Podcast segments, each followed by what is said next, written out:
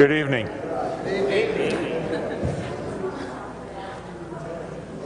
As for me and my house, I feel it a real privilege and an honor to be able to lead us this evening in our celebration of Holy Week communion. When I first accepted uh, April 4th is the date that I would speak in chapel, I guess I didn't even realize that it was going to be uh, Holy Week and did not at all realize that Chaplain Like would be out of town. But I do consider it a real privilege and an honor tonight to be leading the NBC family, students, faculty, some staff, in this uh, celebration of Holy Week, this celebration of the Lord's Supper. We had a great chapel service this morning. Uh, faculty, staff, and a few students that came in. We had a great time together. And I would trust that together tonight we would likewise enjoy the presence of God. This is a very uh, unique week in the history of the church. In the, in the church calendar, as we celebrate the various seasons of the year, this week stands out. I want for us tonight to focus on Jesus Christ. We're going to sing uh, a song. I'm going to read a passage of Scripture. I told some of the participants from last night I was not trying to be in competition. I want to read uh, the story of the Last Supper. I understand that this is the wrong day for that. But we're not going to be together tomorrow night in chapel, so I'm going to do that tonight.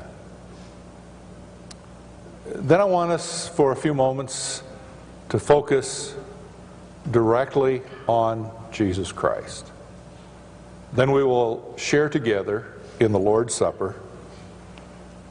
We will, as they did on that Thursday night so long ago, sing a hymn, and then we will leave.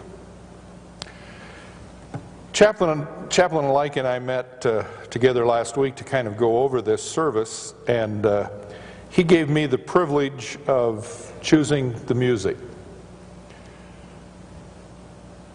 With apologies to those of you who like to sing nothing older than 1985. We're going to sing a, a, hymn to begin with tonight. It was actually written by Charles Wesley, therefore a good bit older than 1985. But quite frankly, it's, it's a hymn that I have missed in recent years. Uh, it's a hymn about the crucifixion. Our kind and gracious Heavenly Father, in this holy week, we gather together in this holy place to focus for a few minutes completely on Jesus Christ. We want God that you would speak to us in these few minutes that we have together. Speak to us about the tremendous gift of your Son. Enable us, even as we think of the death of Christ, to look beyond and remember before we leave this place tonight, remember the resurrection. And it is because of the events that we commemorate this week the death, the resurrection, that we can sing with boldness, My God is reconciled. His pardoning voice I hear. He owns me for his child. I can no longer fear. With confidence, I now draw nigh. And Father, Abba, Father, cry. Praise your wonderful name. Amen. You may be seated. I want to read a passage of Scripture to you this evening from the 26th chapter of the Gospel of Matthew. Beginning reading with the 26th verse. While they were eating, Jesus took bread, gave thanks, and broke it, and gave it to his disciples, saying, Take and eat, this is my body. Then he took the cup, gave thanks, and offered it to them, saying, Drink from it, all of you. This is my blood of the covenant which is poured out for many for the forgiveness of sins. I tell you, I will not drink of this fruit of the vine from now until the day when I drink it anew with you in my Father's kingdom. When they had sung a hymn, they went out to the Mount of Olives. Then Jesus told them, This very night you will all fall away on account of me, for it is written, I will strike the shepherd, and the sheep of the flock will be scattered. But after I have risen, I will go ahead of you into Galilee. Peter replied, Even if all fall away on account of you, I never will. I tell you the truth, Jesus answered, this very night, before the rooster crows, you will disown me three times. But Peter declared, even if I have to die with you, I will never disown you. And all the disciples said the same. Then Jesus went with his disciples to a place called Gethsemane. And he said to them, Sit here while I go over there and pray.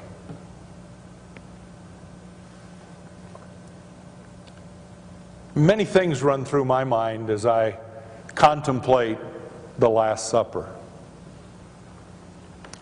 I, I think of the fact that uh, Jesus demonstrated to his disciples his servanthood to them. I have brought from home today a, a carving that sits in our home in an, in an honored place. Uh, well, it was honored more than it is now. I, with our schedules, I don't get down to the family room to watch TV nearly as much as I used to, but this sits down there in that spot. On the bottom of the carving, it says olive wood, grade A, hand carved in Bethlehem. It was, uh, it was a carving that was given to me a number of years ago by Dr. Jerry Porter. It is uh, a depiction of Jesus washing the disciples' feet. I won't go into the story and the details. Some of you uh, in the counseling cohort have heard it.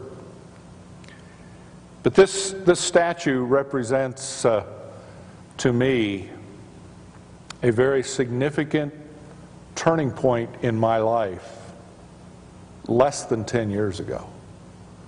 You see, even at my old age, there can become significant moments when God moves in and speaks to us and deals with us in new and fresh ways, and we need to move closer to Him. There are many things, there are many words that have been used to try to describe Jesus. none of them are adequate. It's impossible for us to, to adequately describe who and what Jesus is and what he has done for us. But there's a video clip that uh, I think expresses who Jesus is. Uh, it was taken from the middle of a sermon, and it describes and expresses Jesus in a way that uh, I think we all just ought to focus on. Maybe you've probably heard it a dozen times. But I'd like for us, before we celebrate together the Lord's Supper, to focus on Jesus through this medium.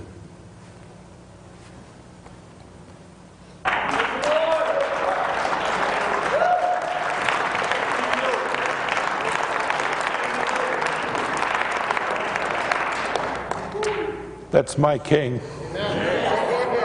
Do you know him? Come on, tell him. Yeah. That's what this week is all about.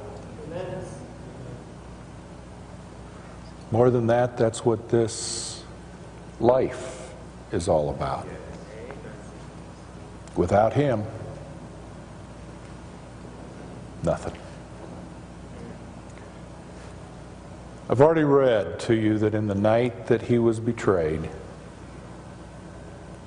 after supper, he took bread and he broke it and he gave it to his disciples and said, This is my body which is broken for you.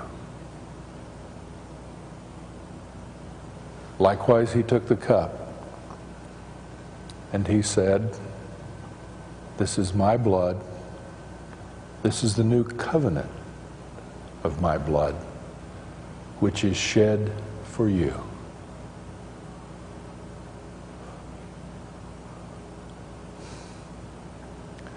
We are about to participate with Christians throughout history for over 2,000 years in simple places in hiding places, in places where they cannot publicly acknowledge their faith or they would be killed immediately, or in grand and glorious cathedrals. We are about to participate with the ages in remembering our King. Paul reminds us that we come to this table together. Paul reminds us that uh, it is the Lord's table, it is not ours. It's not property of Nazarene Bible College. It is open to all who, with true repentance, have forsaken their sins and believed. Dear Lord, we thank you for the fountain, the fountain that washes all of our sins away. Praise your wonderful name. May we rejoice together, both in this Holy Week, on Easter Sunday, and then with our entire lives, may we show our love and rejoicing for you. In your precious name I pray. Amen. Amen. Go with God.